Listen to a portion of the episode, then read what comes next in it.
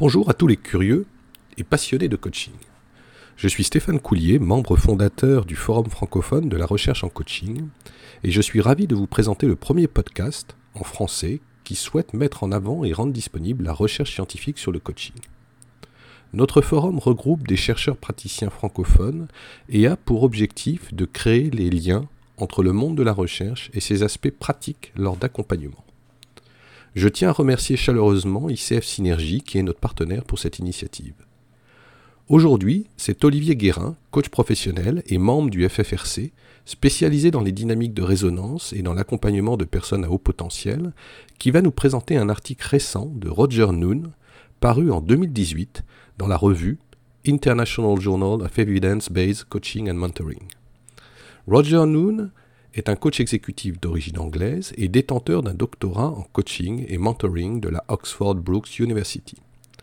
Alors Olivier, de quoi parle l'article que tu as choisi ? Bonjour Stéphane et merci pour l'introduction. Alors cet article parle de la notion de présence en coaching exécutif. Et pourquoi as-tu choisi cet article ?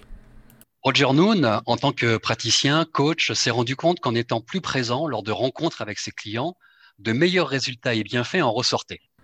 Intéressant, mais j'imagine que beaucoup de coachs ont fait le même constat, non ? Oui, mais lui a décidé d'en faire un sujet de recherche.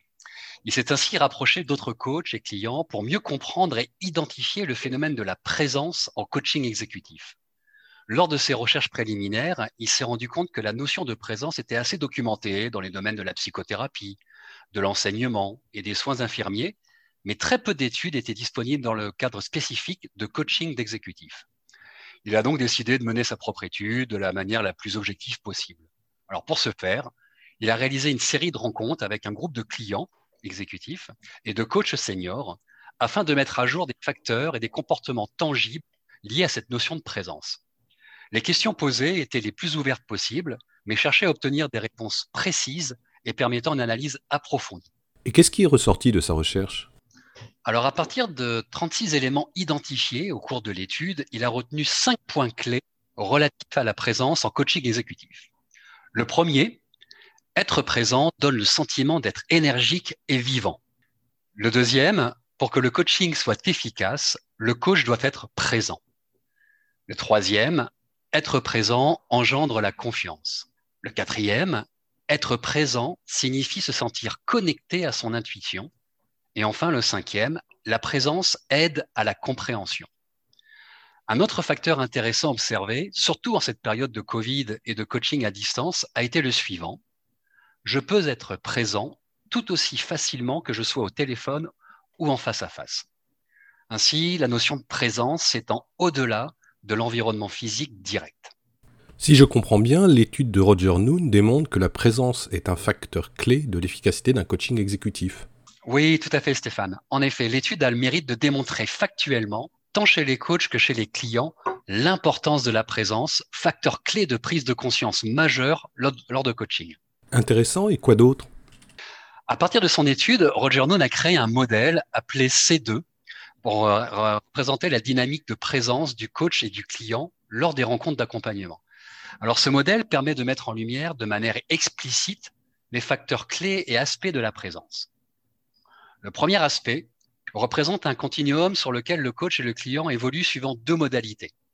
Modalité 1, être présent à l'environnement, à l'ici et maintenant. Le client et le coach sont conscients de ce qui se passe dans le bureau et de leur état interne.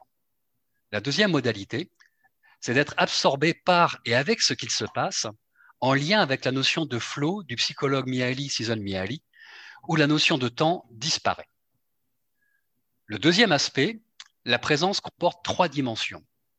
Une première dimension interne, qu'a la conscience du coach, du client d'être présent, avec un esprit ouvert, calme, connecté à leurs ressentis et intuitions, ressentir un bien-être hors temps. La deuxième dimension est externe, qui est de percevoir l'autre personne en état de présence. Exemple, le client se sent vu et écouté. Exemple aussi, le coach perçoit que le client est perdu dans sa narration. La troisième dimension est-elle relationnelle. Dans la dynamique, client et coach sont présents l'un à l'autre avec une attitude du coach, empreinte de parrainage et d'inclusion, orientée à accompagner au mieux le client. L'ensemble de la dynamique est plus grand que la somme des parties. Enfin, le troisième aspect du modèle est lié à la dynamique elle-même de la présence. La présence a été observée comme mouvante et instable de par les distractions internes et externes. Pendant les séances de coaching, coach et clients ont observé un mouvement de leur état de présence, étant plus ou moins eux-mêmes présents. Leur état influençant plus ou moins celui de l'autre dans un schème d'interdépendance. Mais finalement, Olivier, que révèle vraiment ce modèle C2 ? Alors, ce modèle révèle particulièrement qu'il y a des conditions favorisantes à la présence tant chez le coach que chez le client. Certaines attitudes telles que l'ouverture d'esprit, l'écoute, la compassion, le respect, l'empathie, ainsi que certains comportements décidés tels que changer de posture physique, un focus sur la respiration, se sentir « grounded ». Le plus important est que ces conditions peuvent être cultivées et apprises avec de la pratique. Et en conclusion, je dirais que ce modèle C2 permet d'observer et d'affiner sa qualité de présence pour des coachings d'excellence et qu'il permet aussi de replacer le client comme un égal du coach et apporte une base d'observation utile et pragmatique aussi en supervision.